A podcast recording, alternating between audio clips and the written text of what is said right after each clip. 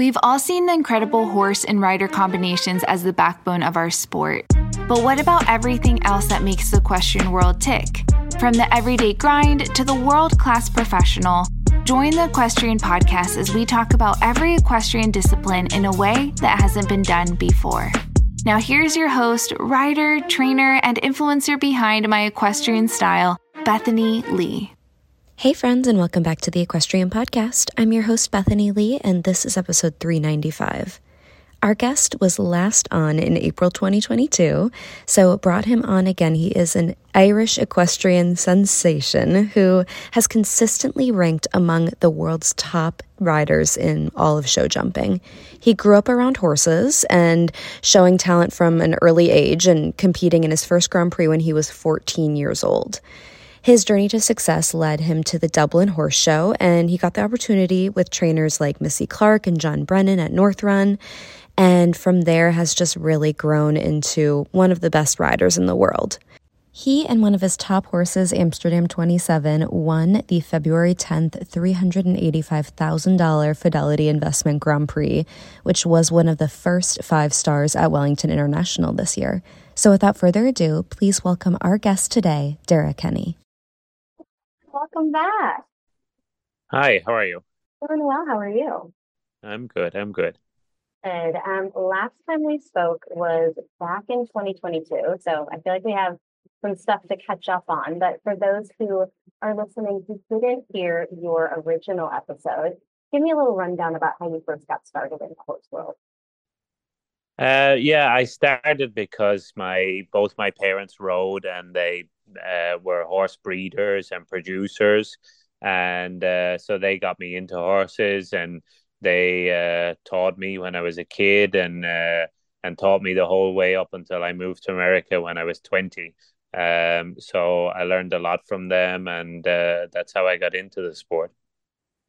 Obviously, as someone has that has really consistently ranked in the world's top 10 riders, what do you believe sets apart the elite riders from the rest of the field, both in terms of skill and just like overall mindset? Yeah, like I, I, I think a lot of it is, you know, determination.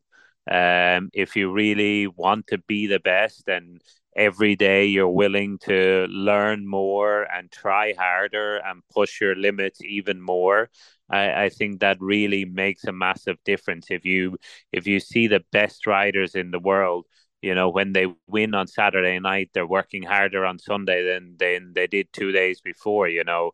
It, to stay at the top level is the hardest thing to do and i think you know working hard being determined and uh, and always wanting to improve i think those are very much the key factors you know and i feel like as time has gone on the level of horse, the quality of rider. It's all become, I feel like, so tight between um, rankings and, and, between the top riders. And I feel like a, a big part of that is really, you know, ironing out the intricacies of the sport. And so one of that might be through um, making a plan through your course. So tell me a little bit about your approach to course walking and analyzing the intricacies of each track to really develop your winning strategy.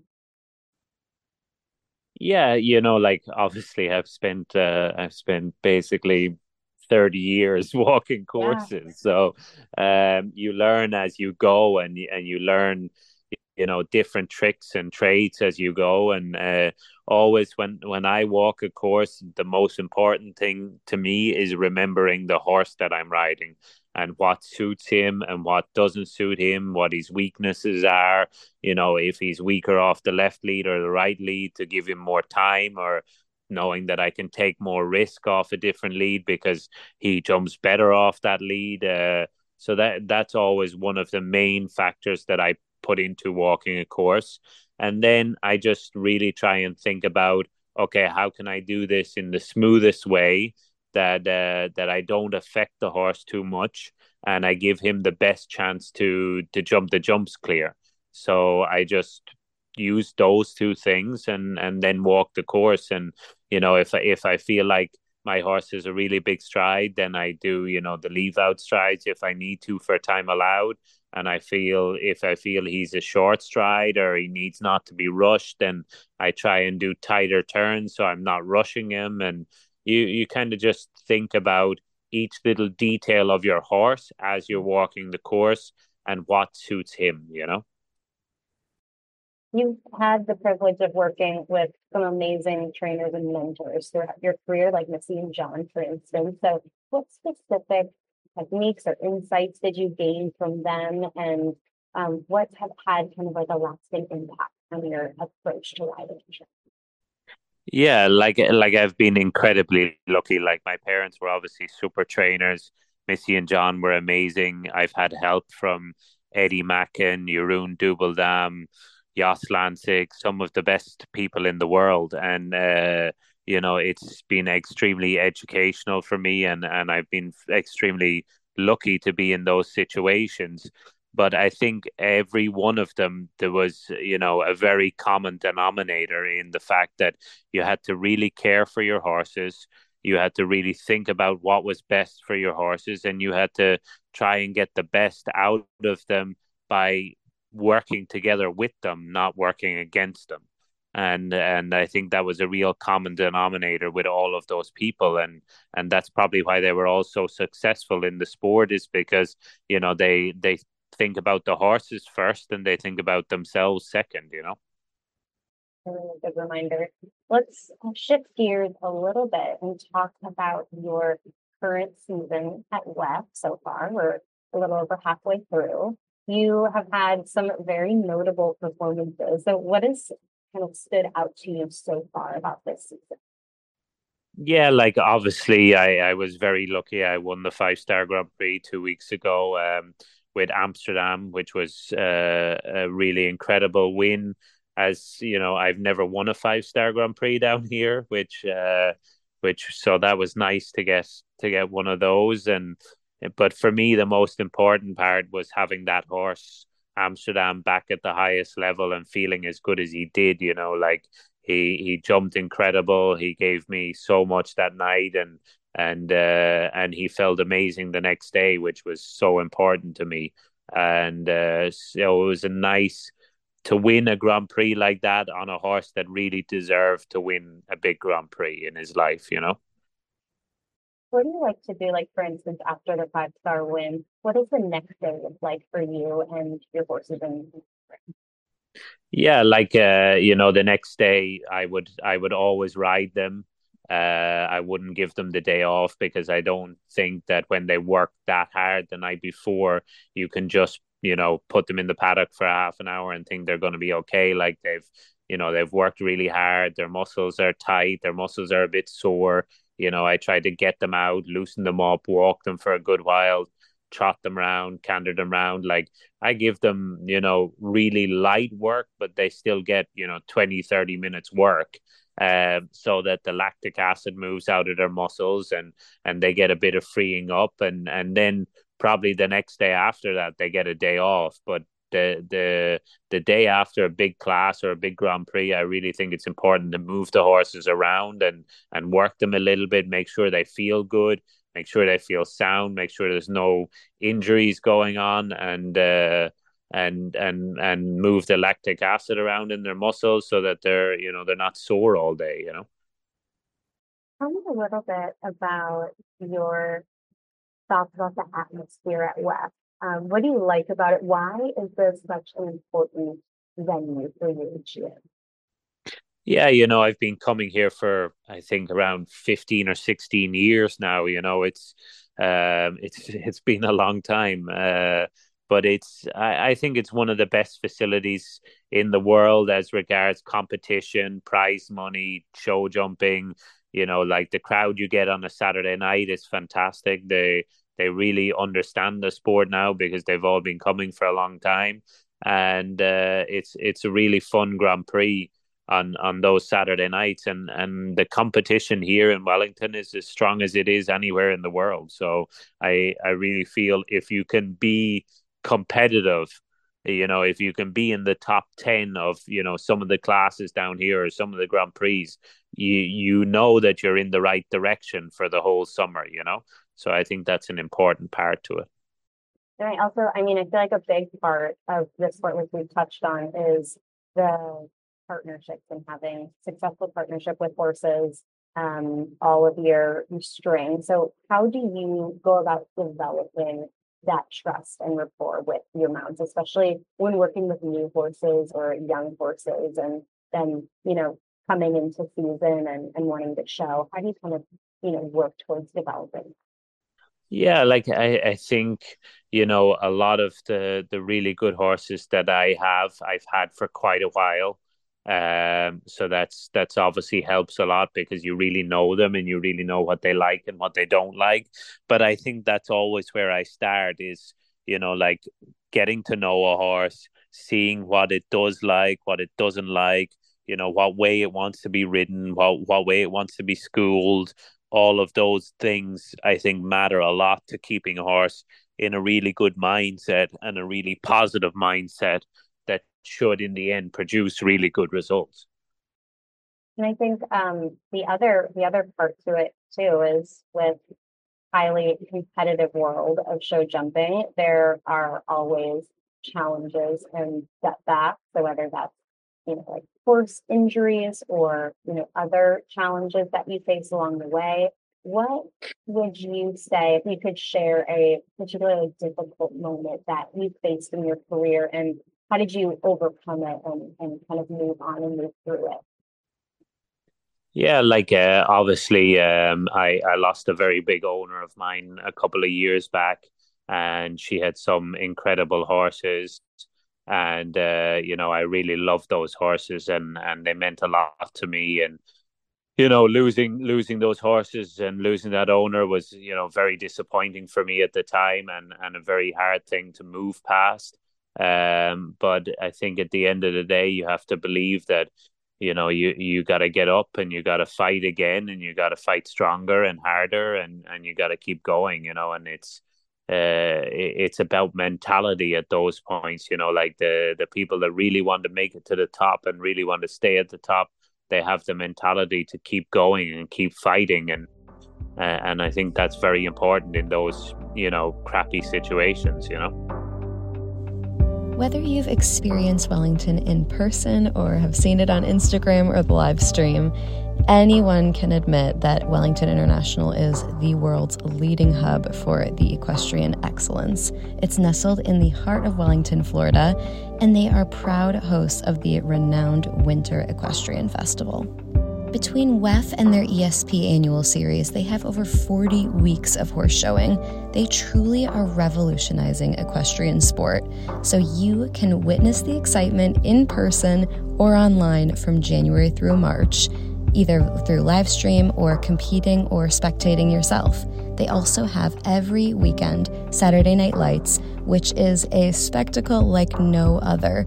The Saturday Night Lights really offers you to experience the top of the sport and get up close and personal with top riders. So, for more information, visit their website at wellingtoninternational.com. That's wellingtoninternational.com, and you can learn more about events, hospitality, the venue, how to watch online, and more information on the showgrounds.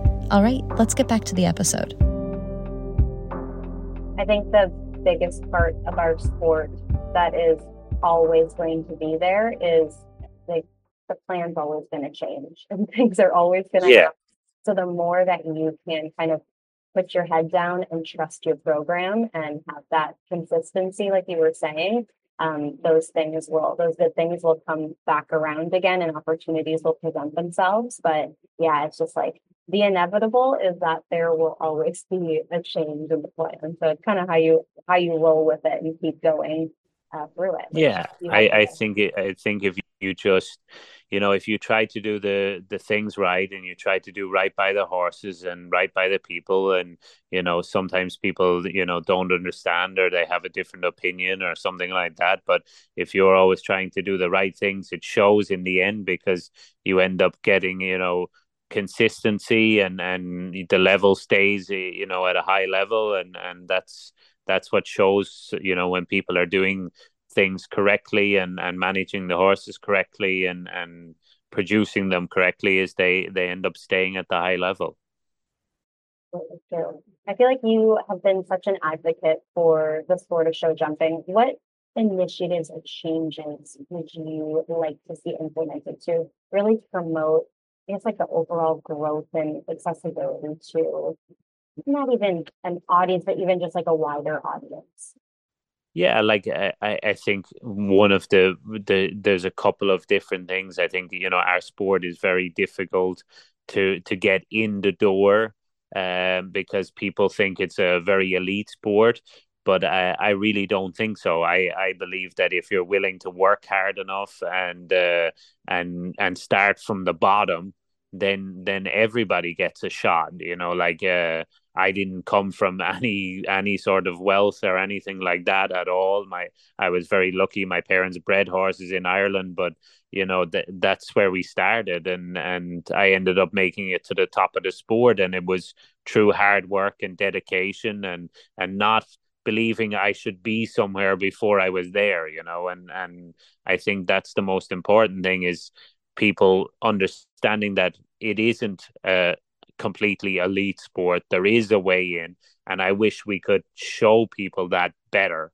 And and I don't think our sport does a good job of showing people that if you get in and you work hard and you keep your head down and you work at it you will get there in the end you know? And I think that's something that I wish we did better in the sport is is show that knowledge.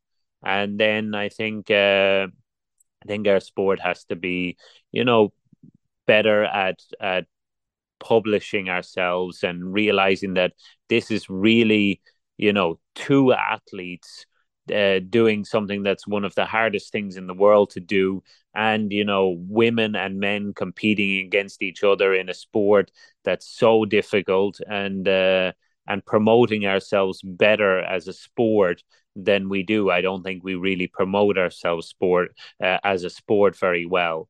And those are things that I think are very important moving forward to really to really make this you know onto the big scene you know? I love both of those topics. Let's go back to the first one.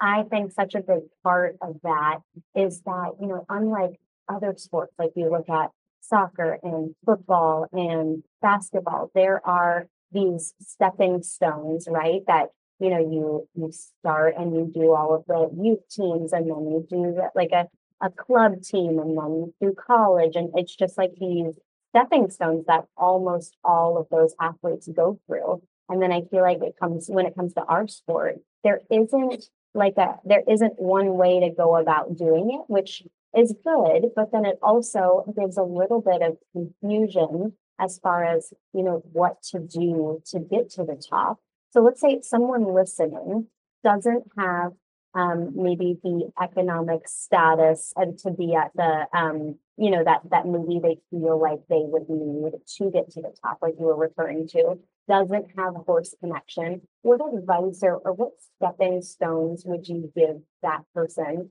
um, who is starting from the beginning and wanting to you know make a real uh, splash into the sport and do it in a real way?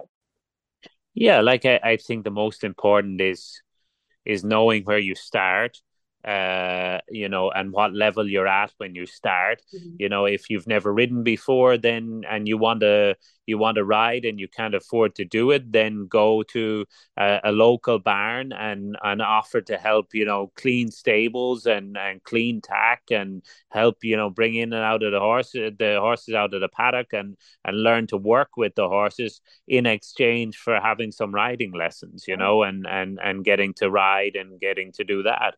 And, uh, and then it, it's very much the same thing when you move into the next level of the sport. If, if you want to go into, you know, double A circuit or something like that, go and and work for a barn and and don't expect to horse show and don't expect to you know get all these opportunities. Take whatever you get, work as hard as you can, and for sure, whoever you're working for will realize that you're a hard worker and you try really hard, and they'll give you an opportunity.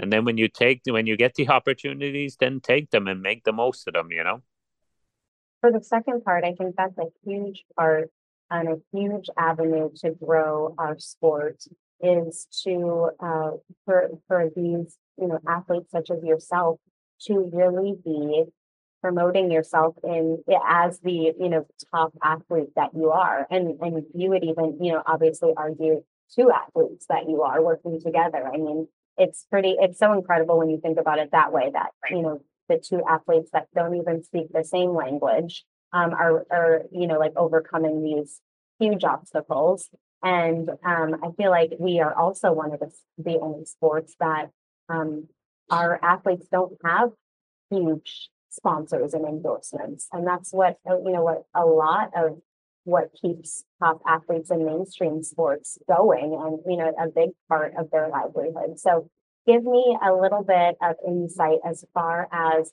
what you feel like the, you know, athletes could be doing to promote themselves better.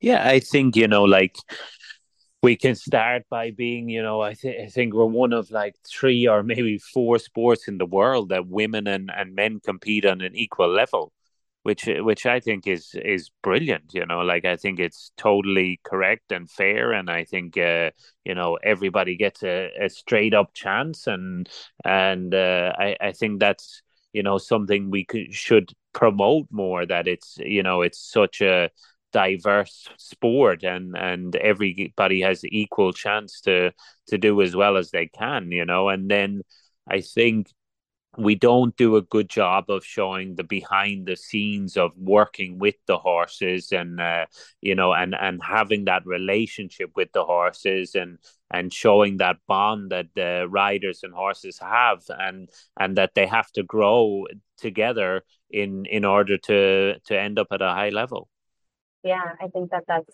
so true. And it's, you know, it's some it's something that's so, they're not just like a, a vehicle to get you to your end or your goal or whatever. I mean, it really has to come from both sides, both athletes to really find that success. So I think, you know, telling that story to the rest of the world, both horse people and non-horse people, about how there is that connection and that bond in order to find that success. I think that, yeah, I think that that's a, a really important angle to continue to highlight.